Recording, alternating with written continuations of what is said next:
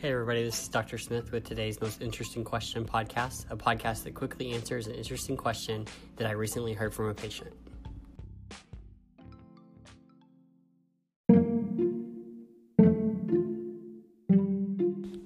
Today's most interesting question When should I get rid of my baby's bottle? The process for getting the bottle really begins around six months. Well, not really, but sort of.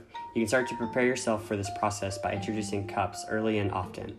That way, when it comes to time to get rid of it, around 12 months, you'll be ready to go.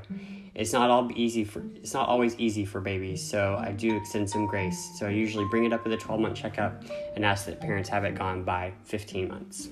Good luck.